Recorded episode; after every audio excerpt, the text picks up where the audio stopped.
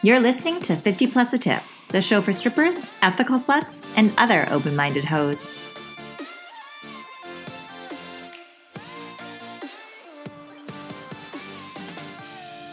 Hey guys, welcome back to 50 Plus a Tip. I'm your host, Danica, and I am joined by Riley. And today we're sitting down with Amy Baldwin, a sex and relationship coach, certified sex educator, lead educator for Uber Lube, as well as a co owner of a mother daughter owned online pleasure boutique called Pure Pleasure Shop. Amy has a passion for promoting shame free, pleasure focused sexuality education while emphasizing the deep emotional and energetic forces behind great sex and intimate connection, while also offering everything from private sessions to how to workshops to erotic empowerment retreats. Amy is also the co host of a podcast called Shameless Sex, inspiring radical self love and sexual empowerment and shame free intimacy. The Shameless Sex podcast is unabashed real talk about sexuality with a playful twist. We had the pleasure of being guests on Amy's Shameless Sex podcast and enjoyed talking to her so much that we cannot wait to have her on our 50 Plus a Tip podcast. So you guys are going to love her, and here she is. Thank you so much for joining us, Amy. Mm, thank you for having me. So, we actually I met you originally through your podcast, Shameless Sex. How did you and April first meet, and why did the two of you decide to start the podcast in the first place? April and I met actually. Well, I was already on a path to uh, work in the field of human sexuality, uh, and we. So we met when I was 21. We and I started this path when I was 18. Uh, I took my first human sexuality class, and I was like, um, the professor is praising and preaching the diaphragm to 18 year olds and is making this topic so dry. Yet I loved every second of it. So first of all, I was like, I could teach this class, although I that's not true. I still needed a lot of education. Um, but I was so enamored with the conversation. I loved it. I loved every second of it. I loved every page of the textbook I was reading, even though this professor didn't have a lot of heart and passion behind it.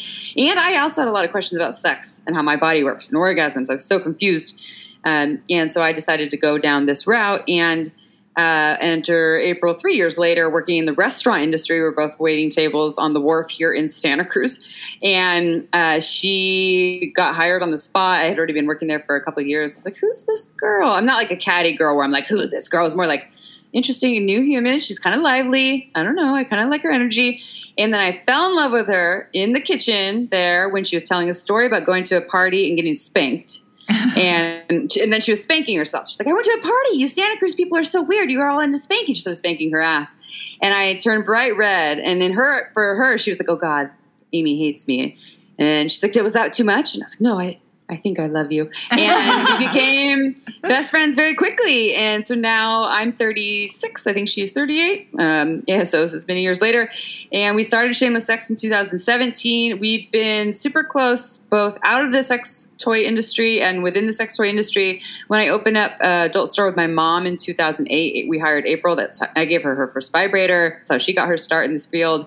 And then she went on to be a badass boss queen in the sex toy realm. She like she runs companies companies. He's a VP of a company currently called Octopus, and and I work for a lubricant company in the same industry, and so we travel all over. But we always knew we'd do a creative project, like something that wasn't just talking about sex toys. That was something that was educational. We didn't know what it was, and then we went on uh, Sex with Emily's podcast. Where we're both friends with her, a really big podcast in the sexuality field, as you probably know. And the podcast episode was titled "Orgasms." Uh, squirting and the year of anal licking. And it was the top downloaded one of the top one of the top downloaded episodes of the year i believe. And people just loved our dynamic i guess. And they loved how shameless we were in talking about sex and our our trials and tribulations. Uh, and april and i also were going through some hard stuff. She was going through a divorce. I was going through a heartbreak. And so we decided we're going to start our own podcast. And um, what is it 2021 now never look back. It's been almost four years. Wow, that's amazing. Uh, so you just mentioned that you opened a sex toy store with your mom. How yeah. kind of did that came come to be? Was the conversation around sex always very open when you were growing up? Yeah, a lot of people like how do you how do you talk about dildos with your mother so closely? So when I was younger, I grew up in Santa Cruz, California. It's a little more progressive than most areas, but it doesn't mean that people are talking about orgasms and pleasure to their daughters. I mm-hmm. wish they were, because I had to find out the hard way and have a lot of sex where I didn't have pleasure and orgasms was just that compliant good girl sucking some cocks and things. I'm assuming I can say sucking cocks in here, so Definitely um, fucking can. I I figured. And um, and so she did. So one wonderful thing she did do though is that she let me know way before I was sexually active that when I wanted to become sexually active, I could come to her and uh, get on birth control. And so I knew that sex wasn't bad or shameful, and I didn't have to hide it. Uh, and so then I ended up being very responsible with uh, with my sexuality in terms of uh, condoms and barriers, as, as well as birth control methods and things like that. And uh, but I didn't. Again, that pleasure conversation would have been really helpful. So I learned that the hard way. And then, uh, but so that I think kind of paved the way for she and I to have these open conversations about sexuality. And it, it wasn't about pleasure until I started to go in this route myself. You know, telling my mom I want to go to school for psychology and human sexuality and um, and talking to her about what I'm learning in my classes. And then one day I went on a field trip to Good Vibrations, which is a sex positive sex shop in San Francisco. Well, there's many of them now. Uh, and I saw their store, and my mom was looking for a business opportunity at the time. She wanted something that helped women, empowered women. And I called her right after seeing the store. I was like, this is what we should do. Because it was so awesome to see an adult store that wasn't hiding sex or sex toys, wasn't like in the back room, you know, like sex toys. They were proud, they had education there. Uh, and so that's what we decided we would do. And then we did. That's awesome. I Mm-hmm. definitely do not have that relationship with my mother. not in the. Yeah. no, not even in the slightest. Um, like if she were to even like see a condom in a purse of mine, she would be like, "Oh my god!" I should probably give me a silent treatment.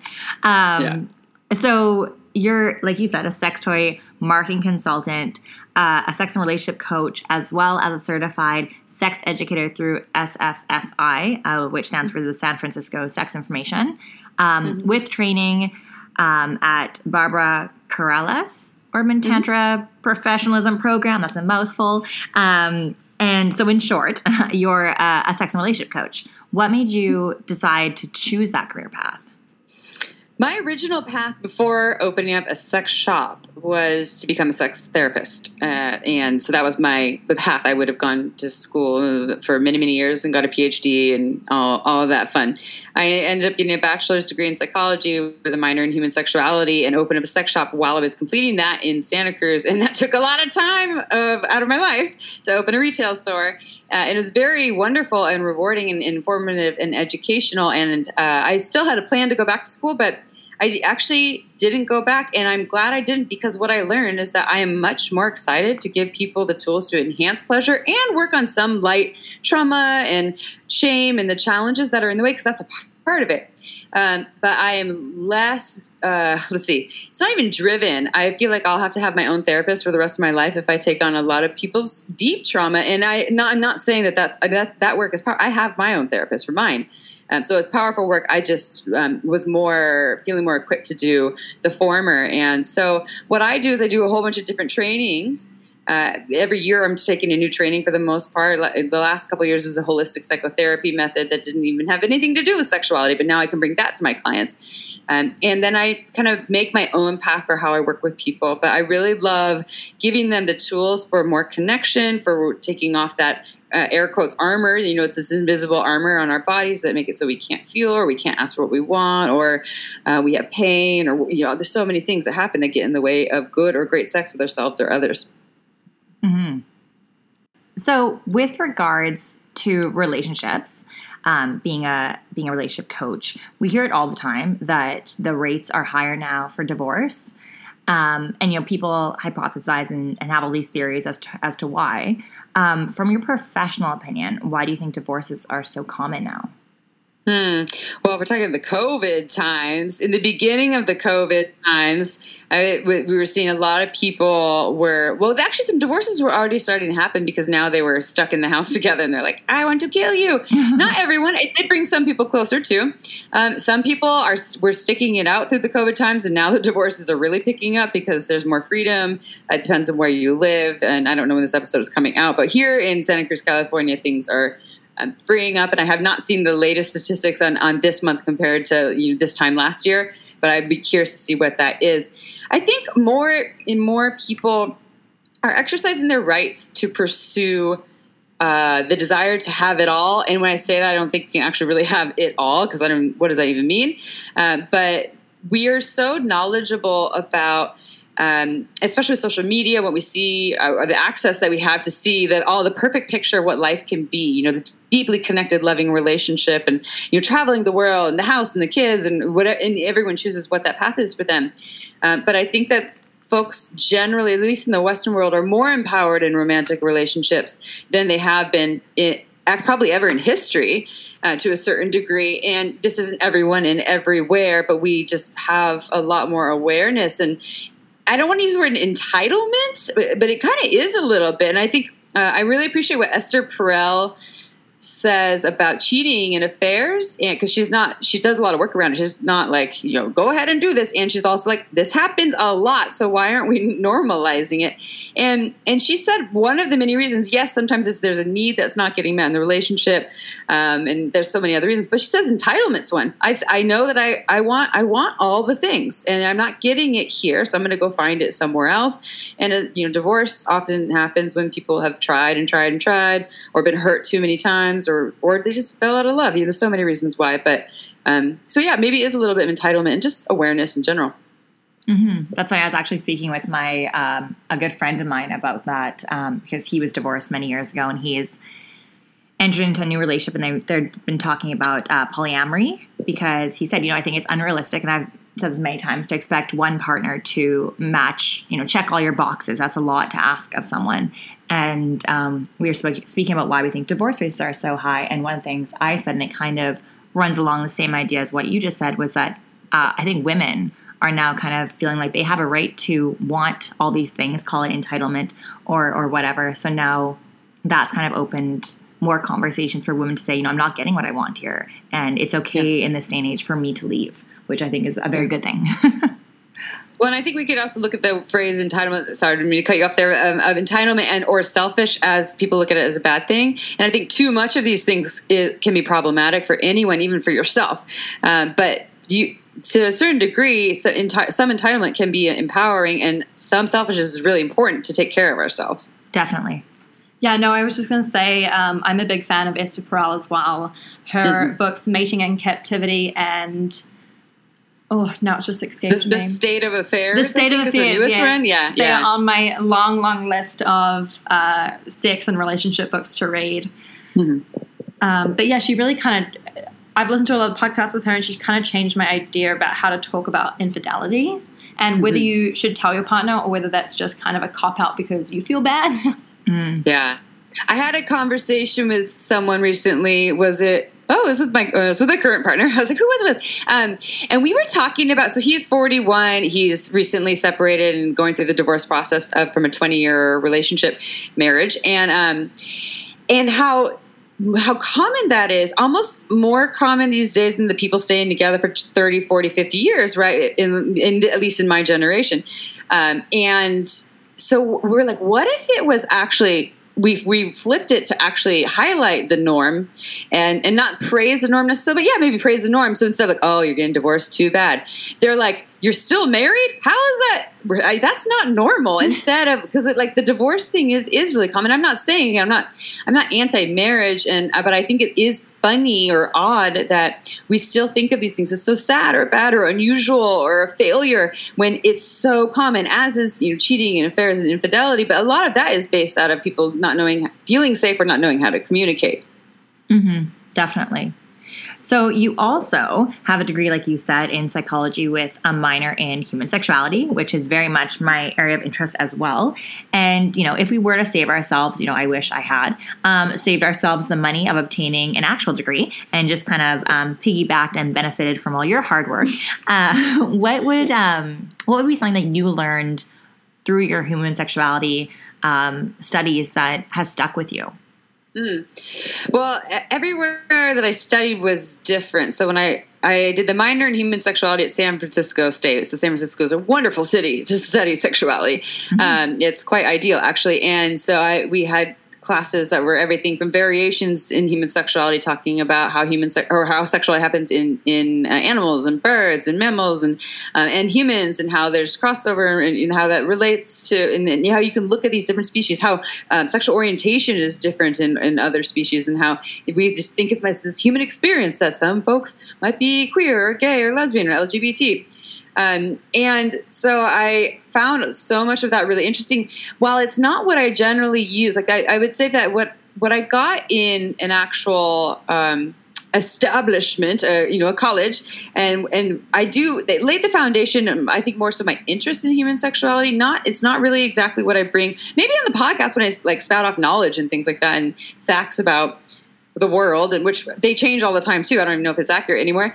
Um, most of what I got, though, honestly, wasn't from that. It was from that SFISI, SFSI, San Francisco Sex Information, um, it, which originally started as a switchboard where you can ask anonymous sex questions. I think you still can.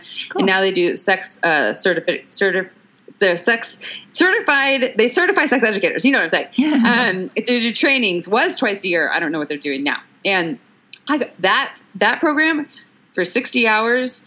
Uh, wow, I got so much out of that, especially the ability to um, to listen and communicate with non-judgment uh, to really hold space for people's experiences their interests and to not go into my own process. And if i had a judgment to really like feel that within myself uh, so that one was huge. I'm glad i went to the four-year college and did that but i'm really grateful that i went on this route and doing all these other trainings that really uh, speak to what i want to learn and what i want to offer. Perfect. So, speaking of your sex education, you have trained in both, and I'm going to probably butcher these names, um, somatica and Hakomi methods. Yeah, it was almost perfect. Somatica was perfect. It's Hakomi, but yeah, yes, okay. yeah. Are you yeah. able to elaborate on what those methods are, the difference mm-hmm. between them, and then I guess what you like about them? Yeah, of course. So Somatica is a sex and relationship coaching training. They're based out of the Bay Area here in California. Uh, and it's kind of a combination uh, well so the people that created it they are sexological body workers. That's hands-on sexual healing that doesn't really involve a relationship or like an intimate relationship between the practitioner and the client because your hands are on them and you need to keep it very professional. Um, but what the, the women celeste and danielle that created somatica they saw uh, something that was missing that people needed to do the work within an intimate relationship which was another reason why i'm a huge fan of sex workers and escorts and all all of things because um, that piece is really valuable and a lot of people don't have a place to go and practice learn or just receive or experience. And um, so where do they do it? It's it's yeah. Anyway so they created this practice that involves this intimate relationship with very pg-13 touch. So you're not touching genitals you're not touching the point of orgasm um, you're not kissing on the lips. But sometimes if you look through a window during a session it kind of looks like you're bumping and grinding all over each other depending on what client you're working with. Um, that's not how i work now. I have I have worked like that in the, in the past, and uh, I have no nothing against it other than it was exhausting for me, and that's um, not the, how I prefer to um, offer offer up my services. And uh, so, yeah, it's very much about embodied uh, and uh, creating kind of like an intimate container or relationship with your client, so they can heal or learn or experience uh, pieces of their sexuality or sensuality or relationship that um, have been challenging for them. And then Hakomi it's uh, sounds uh, Japanese, but it's not. It's a, a, Hopi Native American word. I forgot what it stands for. It might be like oneness of some sort or wholeness. Uh, and it is has nothing to do with sex, and yet it applies to sex because everything does. Uh, I call it a um, bo- it's a body centric psychotherapy method, and we know these days that that's really important. I'm I'm not anti talk therapy, but I think for a lot of folks, they still need some body centered therapy um, because the body keeps score, as the book says. They, it holds the trauma, and um, and so what Hakomi is is all about. Not necessarily having your hands on clients, but having them in their bodies. You can do it over um, you know, a Zoom call, and they are talking about some feelings or something that's really challenging. They feel the sensations in their body, and you guide them into those sensations. And usually, you go through layers and layers and layers. And all of a sudden, they're five and they're crying, and they're like, "Oh, by that one time, my dad, he just well, he didn't love me." And and then you essentially, you know, if you can, in a really wonderful session that it has the spaciousness to go that, to this place you give them the missing experience that they didn't get when the original hurt happened. Um, or and maybe it's not you, but they're essentially giving to themselves. They just don't know that. You're just the guide there. And so that's my long-winded way of saying that uh, it's it's just another way to help people. It's more body and heart centered and um, can work with sexuality, and, but that's not what it was originally designed for. But I'm glad I have it because a lot. I'm a heady person, so it's good to have body tools, and people need it. Mm-hmm. That's really fascinating. Um, we also read we did a little research on you. we also read that you do um, erotic empowerment retreats, which sounds mm-hmm. really awesome and really liberating. Uh, what goes on at those retreats? Yeah, well, it's been the COVID time, so there's been a lot less of that these days. Mm-hmm. Uh, I, we actually did a, um, I co-taught, co-led a, a retreat, a two-night retreat here in Santa Cruz. The day shelter in place happened, or the weekend shelter in place happened. So we were like the last retreat in Santa Cruz, uh, and it was a tantra meets dance, um, contact improv dance, like very embodied dance uh, method, and um, and and, and then the other ones I've done have been much more um, uh, vulva centric. So it's usually a group I would say women identified or vulva owning humans all in a same room, and we do a lot of work. And they they're both similar. We start very much on you and um, connecting to yourself, getting really clear on your needs and, and, and, also your blocks, your wounds, your hurts, your resentments, your desires, uh, and then really honing in on that, getting clear on that, um, unpacking, unfolding, unraveling, releasing uh, a lot of, again, the armor, the shame, it's a really big piece. A lot of witnessing happens there through the connection with others. And then we go into connecting with others. That's usually seems like that's the process with everything with sex, right? It's like start with you go deep inside and work on work with yourself get to know yourself and what's there and then we can go outward.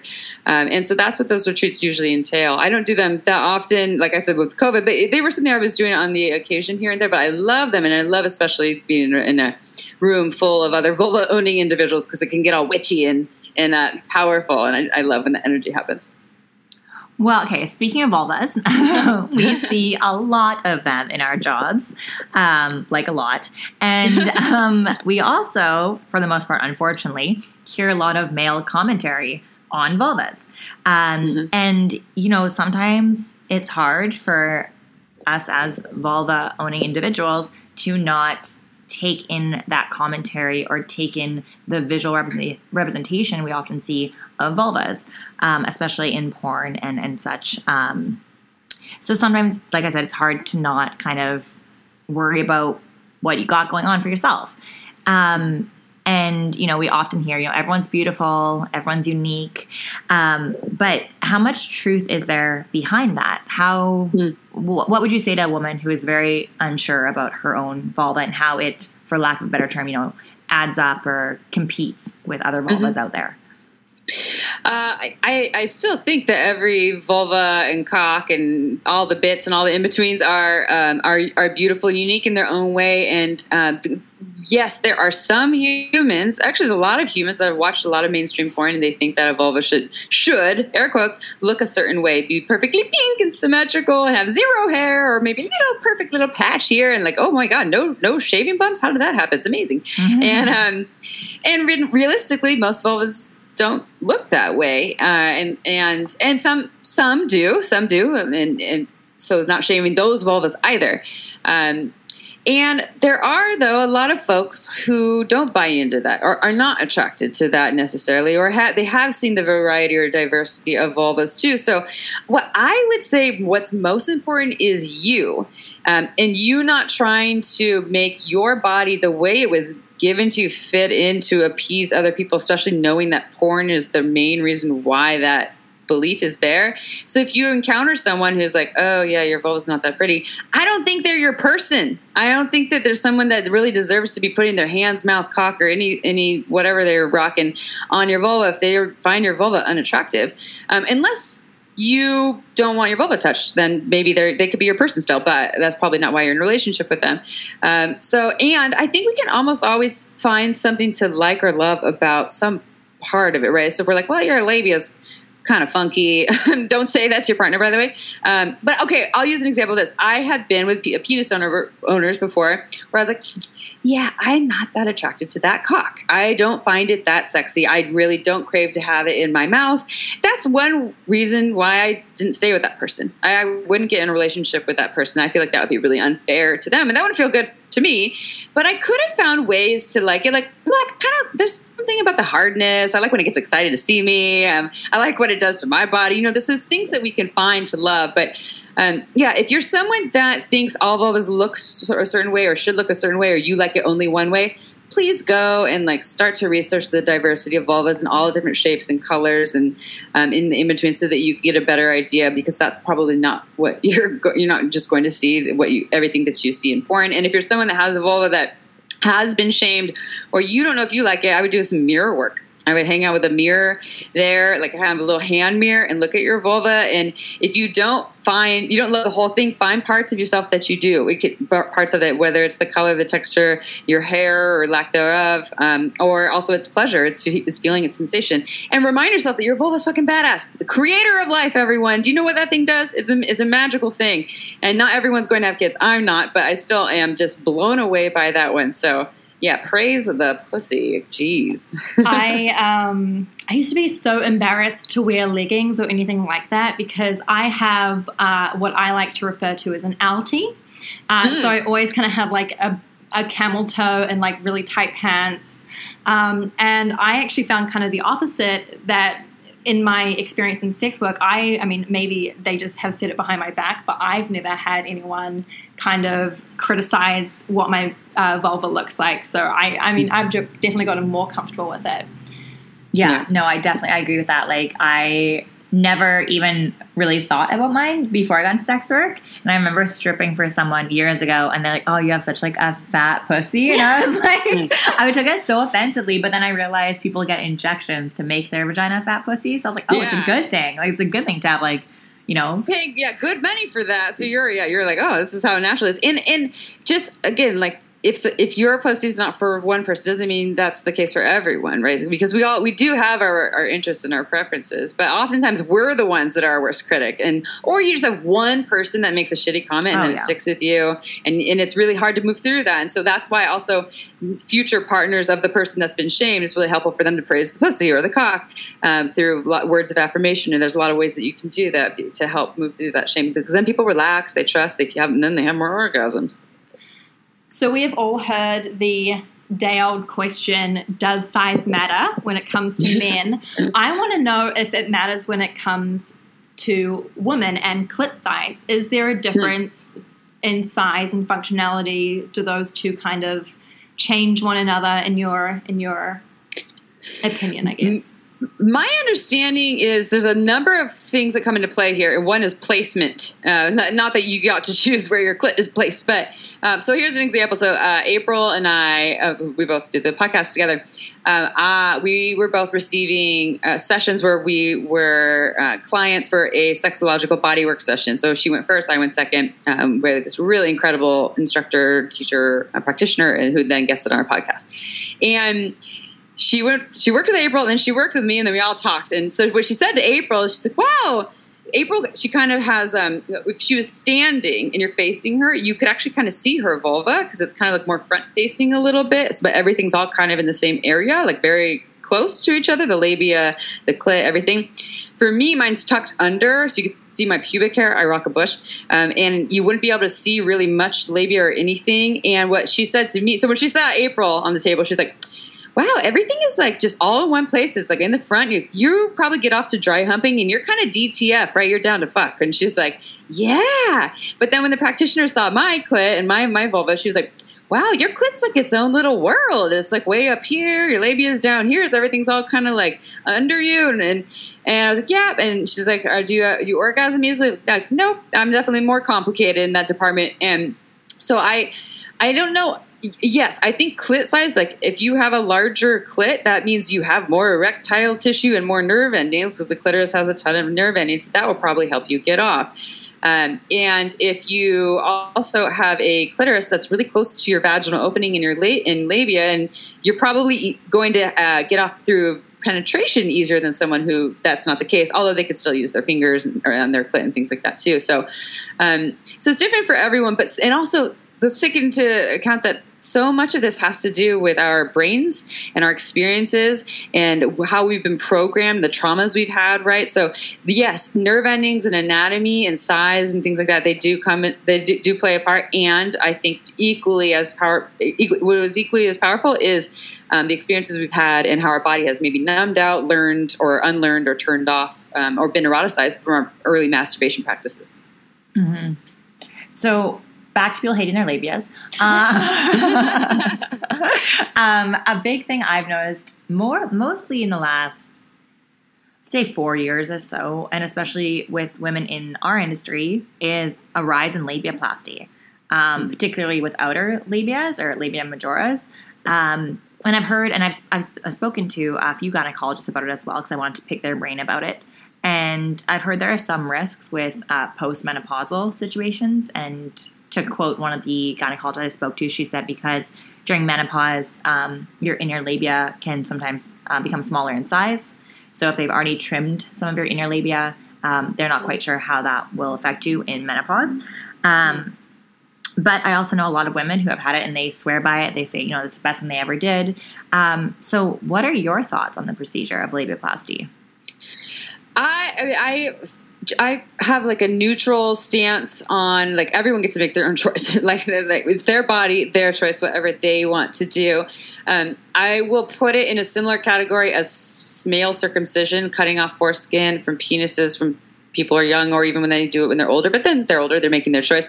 So, and then labiaplasty and, and other genital um, surgeries to make it look a certain way. Um, but also, there's a feeling too. There's a, change sensation and help them out in a way. Um, it's up to you. You get to decide it and decide what's right for you. And I just, I'm always so curious as to like, why is it that we're so so it's so ingrained so embedded in us that we're not okay as we are that we need to change this and if it's for a business move you know it's your part of your career move you're going to get more jobs um, if it's for health reasons or pleasure reasons, I feel more sensation. I do this helps me. This is or it's problematic. Um, and or if you like really just hate your fucking body and you need to get the surgery so that you can be okay with it. Um, but to fit into the cookie cutter idea of what's normal, um, j- just for that reason is well, there is no normal, and I think that that's just really, um, yeah, just I, I, I don't think that's accurate to. I don't. I, I mean, accurate is not the right word, but anyways, I would put yeah, put in the same category there. So I don't judge people at all. I'm just more like, well, what what was your choice? What, what and are you happy that you did it? Are you happy a year later, five years later, ten years later? And um, if you're not, well, then you know that happens. Same with tattoos. What can you do? yes, preach. so something you said before was praise the pussy. Um, can you tell us a little bit about what pussy praising is and yes. how we do it? I have my trusty vulva puppy here that your listeners cannot see, but it's a giant pussy in, in my hand right now. I love this vulva puppet. I've had this for years. Um, so cute. So uh, I use this with clients, and it's literally a puppet that someone I think they're handmade in Peru. Uh, anyways, I use it because it doesn't have like it's not just a nasty piece of flesh that um, also isn't showing people that pussy should only look one way, right? It's a huge, unrealistic puppet with pink labia inside and um, a rosebud for a urethral opening, which is where both urine and female ejaculate comes out, and a huge clitoris, but it doesn't even show you the legs of the clitoris. Um, so you all can't see it, so I'll stop talking about my puppet now. It's going to uh, irritate you. praising the pussy though, and and the cock and all the bits, the asshole too. Praise an asshole. A lot of people think their assholes are really ugly or smell bad or all the things. So, um, what I say is anything that you can authentically find uh, to adore, love, praise about someone's genitals, please feel free to share that with them.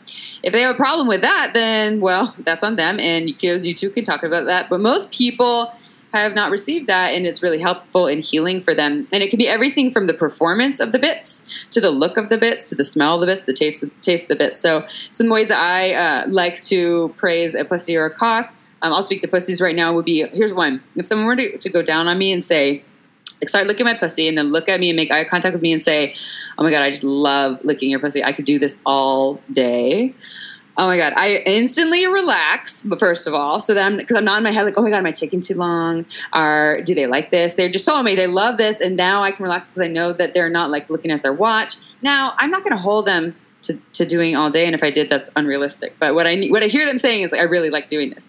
Um, I also love hearing your pussy is so beautiful. And if they think it's perfect, they can say that too. It's perfect. It's gorgeous. It's sexy. Oh my God, you have the best pussy. Again, only if you authentically feel this way. So don't bullshit them. But like I said earlier, you can probably find something that you like or love. Um, I love the taste of your pussy. I want your juices all over my face, all over my body. I can't get enough of your juices. I love the smell of your pussy. I'm obsessed with your pussy. I, you know, whatever. There's so it's endless. And I so and you can do the same thing with cocks. Um, also, performance though is another thing, and I think that um, you know taste will have something to do with that. But the feel of your pussy, I love the way your pussy feels on my on my mouth. I love the texture of your pussy. I love the way I can feel your pussy wrapped around my cock or my fingers, or um, just just it, again there because people have shame about so many different aspects of their bits. And the same thing you can do again with assholes and penises. So many penises have shame. Um, i've met some cocks that the cock owners did not want my face near their cock. Even, like they didn't really want a blowjob because they for some reason had shame and they had a perfectly fine cock. So they, and they didn't want to tell me what their shame was so i wasn't going to dig it out of them. Um, so yeah just and the more the merrier. Like I honestly, the my partner goes out. My partner named my pussy Gwendolyn, and sometimes he just uh-huh. talks to her and he whispers to her, and he's like, "Hi, Gwendolyn, so good to see you." And then I'll be like, "What are you saying?" Like, Shh. I'm trying to talk to Gwendolyn. We're trying to connect over here. Oh Gwendolyn. Oh, cute. Uh-huh. and, uh-huh. and then he like pets her and just massages her, and she's yeah has a great time. Well, actually, speaking of having a partner, um, something we spoke with you on your podcast about was how much our job can impact relationships. And, you know, obviously there are differences in what we do for work, but there are similarities. Your job is very sexually charged. Um, does your job or has your job impacted relationships in your personal life or your or your romantic life? Mm-hmm. Yeah, definitely. Uh, I would say in the past, I've had a number of partners that in the beginning it sounded really exciting to date a woman who works in this field, sells sex toys, teaches classes on sex, talks about sex to strangers, uh, talks about sex to strangers, uh, and um, and is on this path to constant now works with clients and helping them with their sexual stuff. Um, even though I'm not touching genitals at this point, uh, touching other people's genitals or you know kissing them, um, still that was scary to people. So in the beginning, oh, it's so exciting, and then eventually they almost most of them had some sort of issue of it being bringing up their own masculinity, uh, and those relationships didn't work out. Uh, my current partner right now, we've been together for a year and a half, and he was actually a podcast fan. He's a fanboy.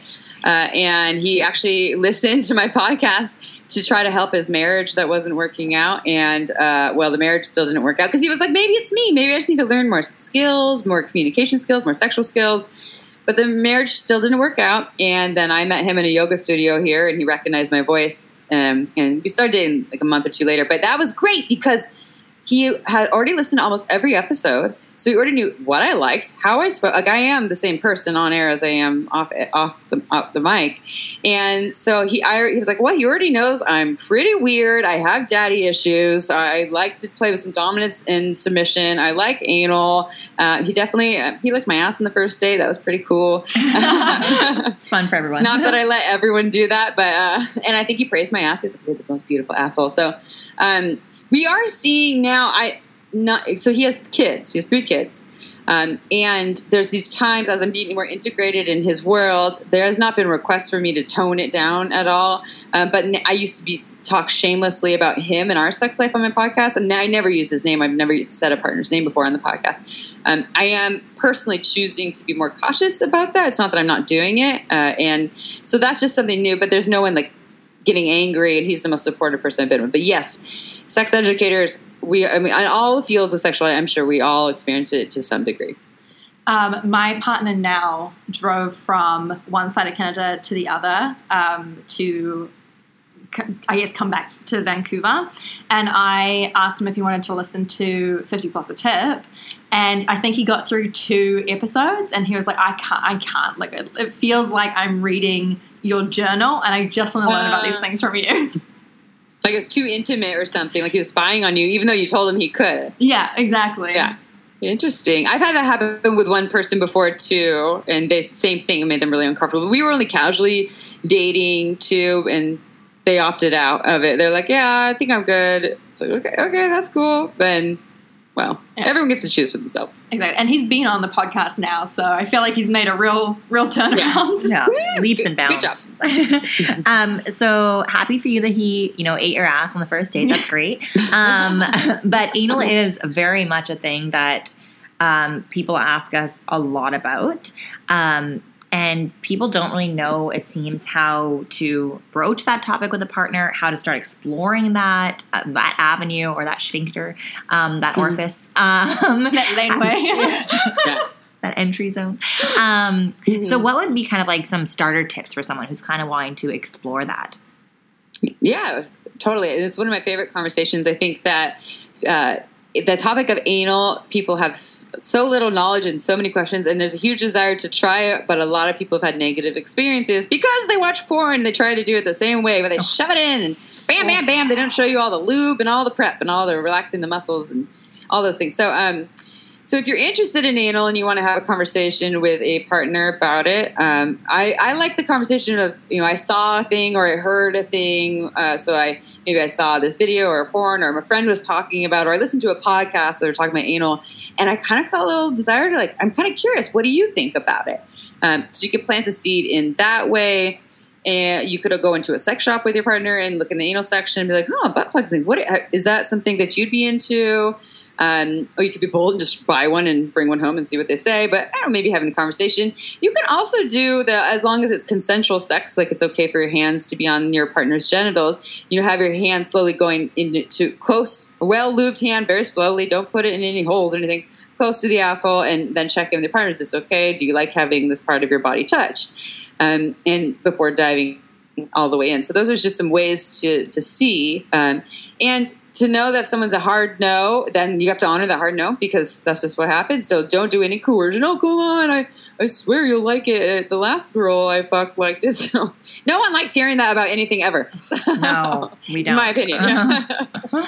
um, but what I would will say is if someone has had a negative past experience, but has some openness to learning more about how to do it in a way that feels pleasurable, that is very possible. Uh, if the negative past experience was just from consensual sex, from non consensual sex, or also sometimes doctors, they do things with gloves and fingers in your ass, um, and they're not there to make you feel good when they do that. That's not their job. That'd be an ethical problem. Um, so I would learn together. I would say, like, I'd like to try this, but let's learn together. Let's listen to some podcasts that talk about sexuality. Uh, let's read some books, take a sex ed class or something. There's online sex ed classes all over the place. We have plenty of episodes on anal. I'm sure you do too. Um, and then learn the different tips. And I'll just give you a couple now I think that are really helpful. Um, you know, you're working with an unconscious muscle that needs to be worked with and relaxed, and you don't override it. So, nothing numbing. I'm not a fan of numbing things. You need to feel if there's pain. Uh, because your body's brilliant. It tells you pain means stop or go slower or add more loop. Discomfort is normal because this muscle is opening up. It's relaxing. So you will feel some discomfort generally uh, as it starts to relax and open up. And it, that discomfort might feel like, am I pooping or there's a lot of pressure? But there's a, know the difference between pain and discomfort. Pain is more burning, kind of sharp sensation, and discomfort is like, oh, this is intense. Feels like a lot of pressure. Uh, but the discomfort goes away after the muscle relaxes. Uh, I always use lube, lots and lots of lube. The ass does not lubricate itself. I've had some people say, "Well, kind of does." Like, mm, no, I no, never enough, never ever enough does it. Um, so always use lube, even if it's just a finger on the ass. Uh, add, add lubricant. I'm a big fan of silicone lube. I love Uberlube's, one of my my favorites, and silicone's long lasting, um, so it's great for anal. And then um, never use a sex toy or any an object that doesn't have a base, like a flange or flared base, meaning it's like a stopper that can stop in the asshole because unlike the vagina, the ass keeps going to your colon and to your intestines and it can suck things up and in. That's why if you when you see butt plugs, they all have a base on them. And then start small to relax the muscles and then you can move to something larger. So start with well lubed fingers. Go really really slow uh, as you're starting the ass will invite you in. It might take you know two to three minutes for your full finger to get into the ass if you really take your time. But you'll feel if you're just lightly pressing, but you're not pushing, and your finger is nice and lubed, it will eventually likely make its way in. And then from there, you can kind of move it around. Then maybe go for a second finger. Then maybe go for a sex toy. That's what butt, butt plugs are great to help relax the muscles even more. Add more lube, then more lube, then more lube. And then um, the last thing I'll share for this mini anal 101 demo is um, for the person being penetrated, so the one that's being in, having either fingers or a cock or dildo inserted into their ass, I'd say um, unless you're really experienced at anal, um, I think that person is the one who should be in control of the penetration. So um, it would mean either maybe if you're in, so say you're you're you want a homegrown cock in your ass, you've relaxed your ass with either butt plug or fingers or both. Now it's time to move to the home to the homegrown cock or dildo. Have the person that you're is penetrating you actually lay down on their back, and so their cock is facing forward. So it's almost like a missionary position, and you're um, kind of on your knees and facing them, and your knees and your and your calves.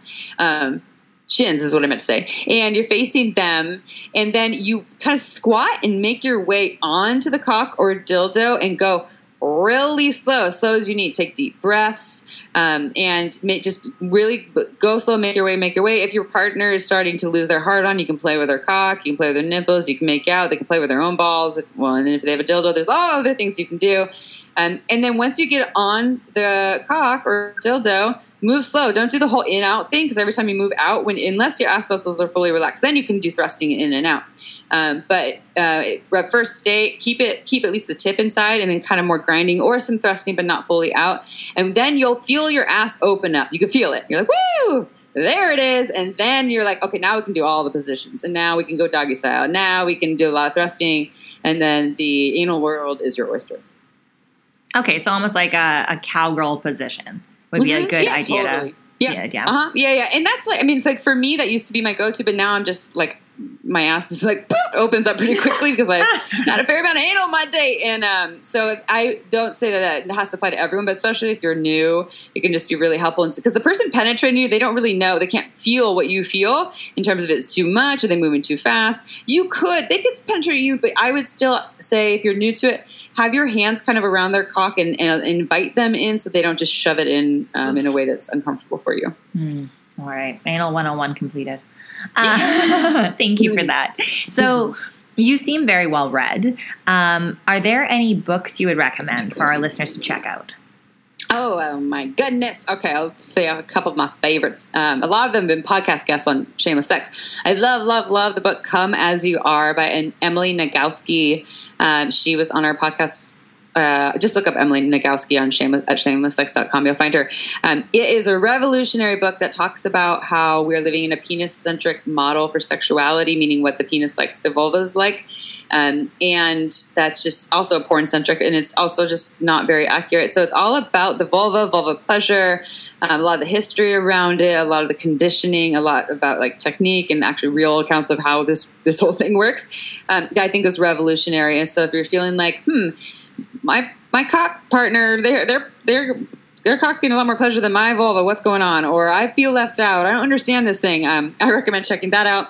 I also love the book, The Women's Anatomy of Arousal by Sheri Winston. Um, that's a great book, too, if you want to learn more about um, vulva owners or your own vulva. Uh, let's see some other favorites that I have here. If you want to learn about Tantra, Urban Tantra is phenomenal. That's the training I did with Barbara Carrellas. I like it because she also incorporates BDSM. A lot of people think Tantra is like Sting having sex for 10 hours. And no, you can whip someone to be tantric. Like you can you can spank them. It can be a tantric spanking. So um, it's and it's, it's great because you can create all kinds of witchy sex magic and all kinds of wild things. Uh, let's see. What are some other things? Uh, if you feel like monogamy is confusing for you, this is not a guide, but this is a way where you'll be like, "Oh, I'm normal." Read the book "Sex at Dawn." Um, it's it's from an anthropological perspective, and uh, Dr. Chris Ryan and his ex-wife wrote it, um, and it will just teach you kind of more like the evolutionary stance on why we might still desire to look at, have sex with, or just have a crush on our neighbor or the person across the street, uh, even though we've been married and we're happy and we love our partner, or maybe we don't. Um, and then the, the uh, the another kind of more empowered woman version of that for the ladies is called um, Untrue by Wednesday Martins. Untrue why nearly everything we everything we believe about women, lust, and infidelity is wrong, and how the new science can set us free. Also revolutionary for um, women who feel like they've been told they they're it's all about men having a high sex drive. That's not normal for them too it's that men want diversity variety more. They they need to have sex with all these women but women just want to be with one man get married. And they're like that's not me. Um, and it's not just I mean we're still speaking about monogamy and monogamy in there but yeah I mean my, the list goes on but we have a resource page at Shameless Sex you can check out there's so many more things on there too awesome our next little quick section is listener questions that came in. We had a bunch, but we were able to narrow it down to about I think we stole four that we thought were cool. were really good. So we grabbed those ones. The first one is what was the process uh, for getting your educator license? Ooh. So I don't have a license. I'm a certified sex educator with a little little, I have little like diplomas everywhere that most of them are in storage. I have my Hakomi one out here now.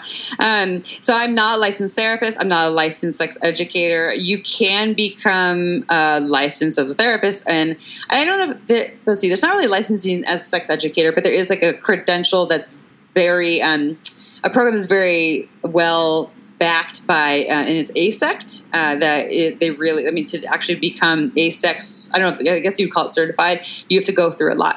That's um, that's not what I did. I'm a little bit of a rule breaker and um, I don't like when there's a board that's making rules for what I do.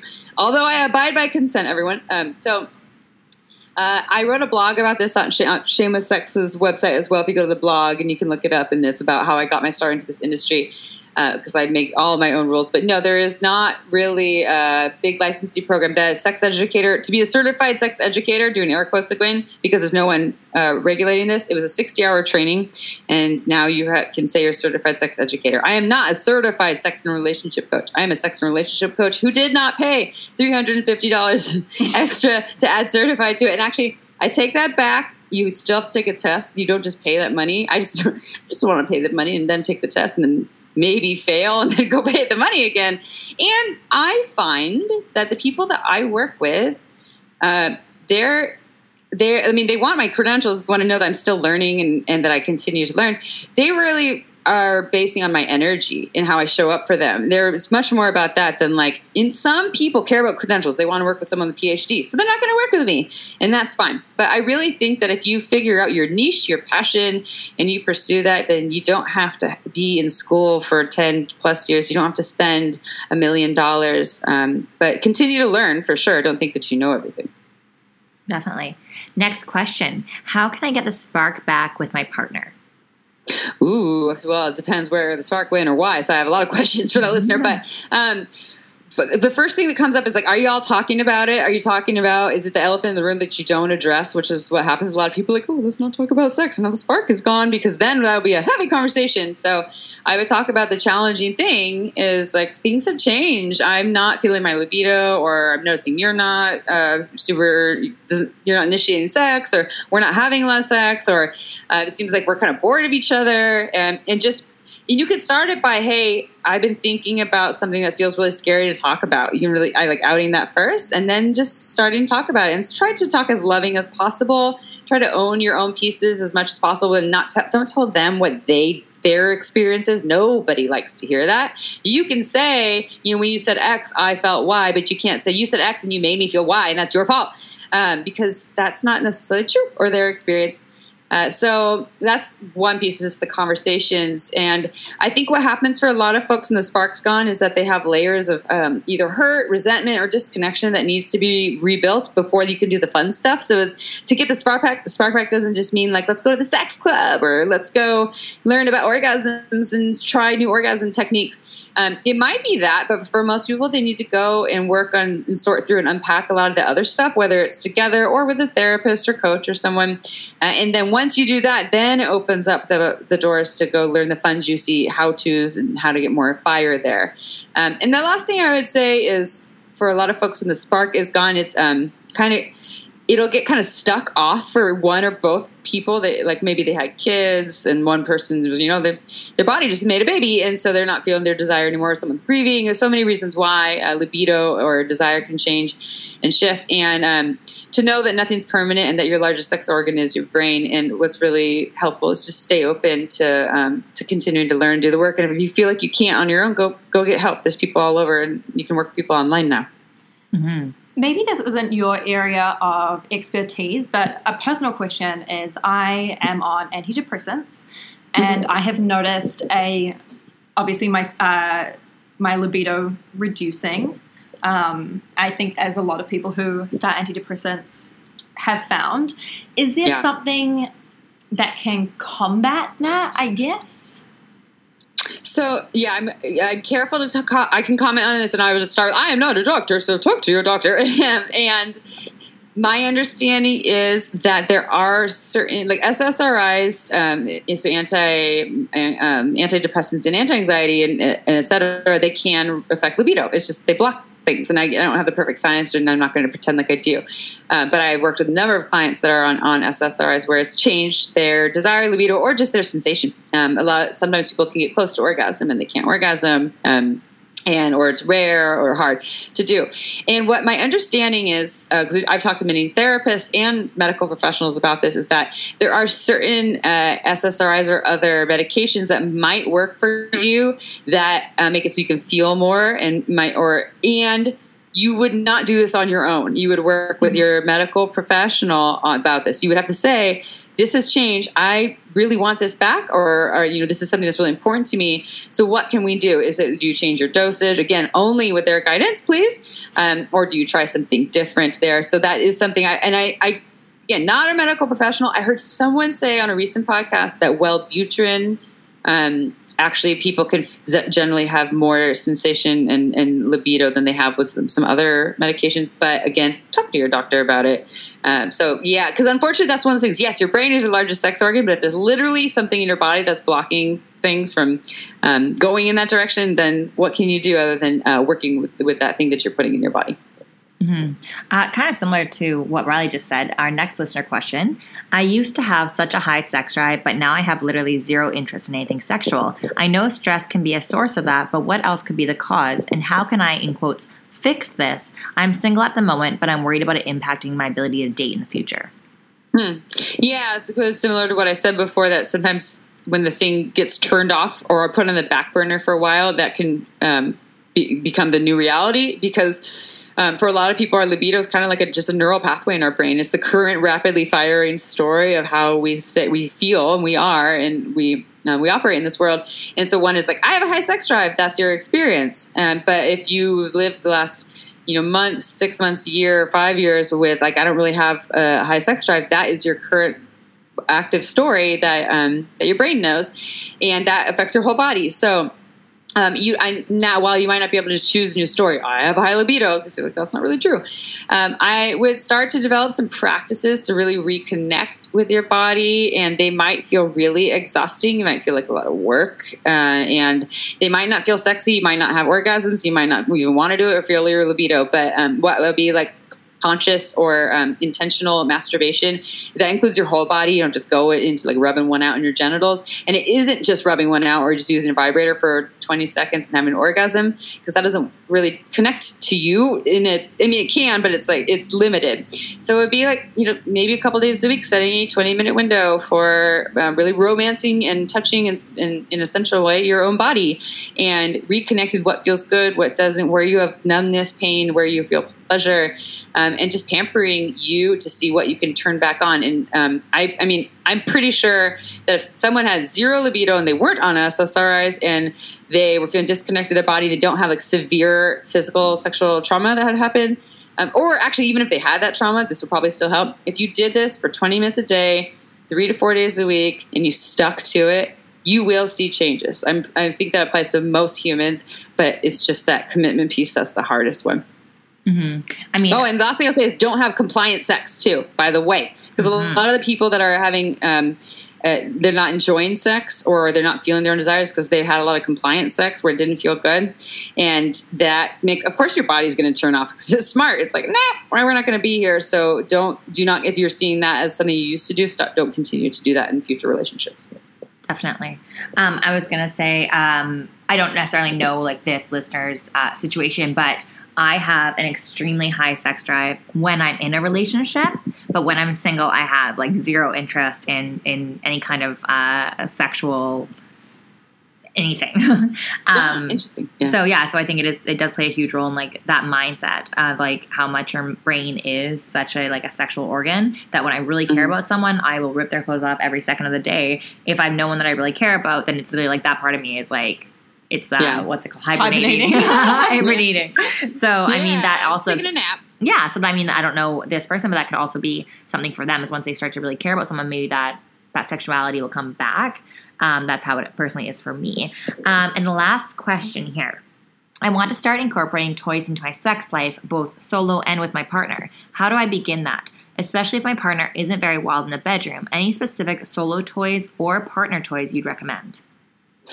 Uh, so I'm gonna just make a guess that this person has a vulva and their partner has a, a penis, but I'm just my guess, so I might speak in that language, but I'll also try to keep it as neutral as possible. Um, I would say if your partner is not, they're pretty new to sex toys and they're not like, woo, it's super exciting, and they might be intimidated by it. That's your fear.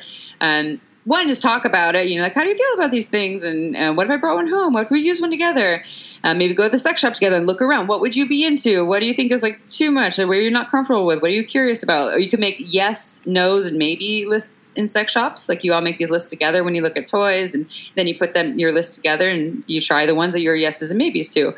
Um, and then starting with smaller toys that aren't big and scary i think um, a lot of penis owners get really insecure about the big veiny dildo or her vibrator.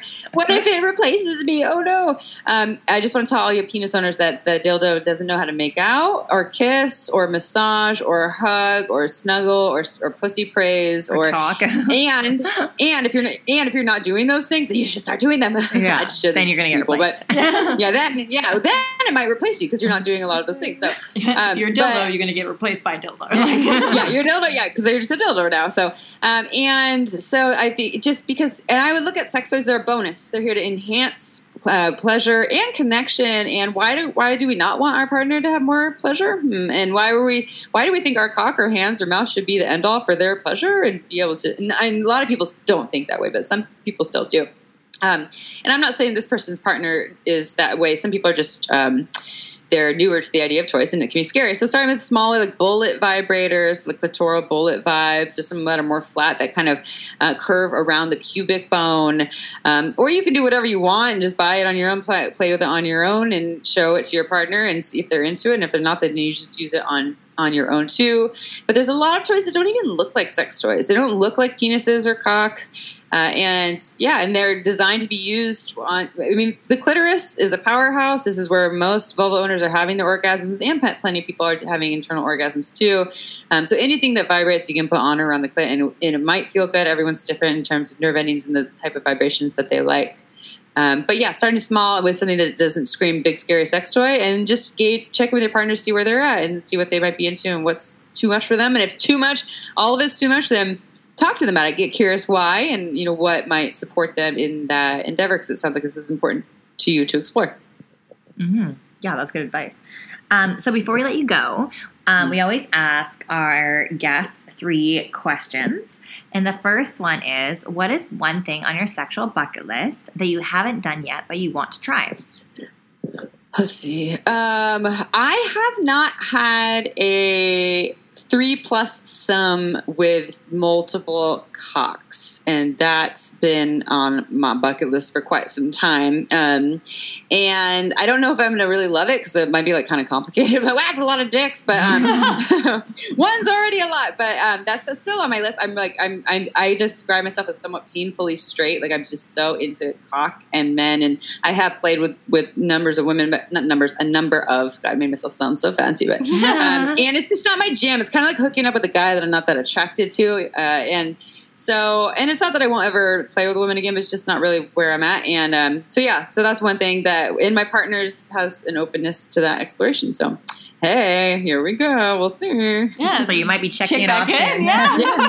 Yeah, I think so. So the second question What is one thing you've tried sexually that you probably wouldn't do again? Um, I dated someone who was wonderful, wonderful, wonderful human, and uh, and uh, and probably one of the more kinky humans I've been with, and I, I identify as a kinky person.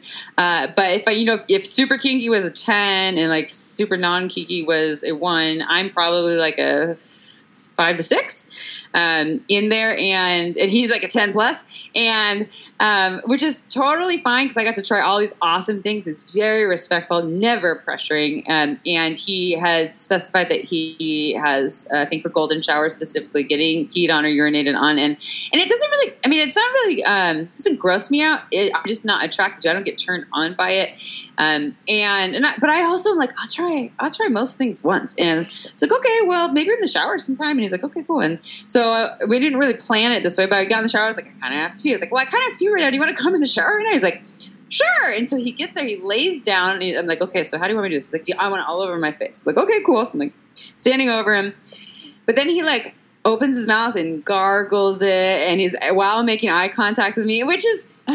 I love how shameless he is, and I love that he owns his kinks. And for me, and I was again, I wasn't disgusted, and I, I wasn't even after like I'm not going to kiss him or any of that. It was I was fine, but I definitely was like, I'm not turned on by this experience. I'm not aroused. I'm I'm feeling I feel neutral and and and also just a little bit like I'm not more turned on now like the, it, from this experience. So I probably won't do that again. Although, you know, with a loving partner, I don't know if that's their jam and they wanted on the occasion, then I might be down to do that. I probably wouldn't make eye contact with them though. Yeah, mm. maybe that was it. Maybe that was the line. yeah. Also, you could get paid a lot for that. So. oh shit! I did it for free. Rookie yeah. mistake. Yeah, we'll teach you. and then the last question here: If you had the world's attention for thirty seconds, what would you say? Oh my goodness! I would say slow down. And i'm also speaking to myself. But yeah, so say slow down in just about anything and everything that you're doing.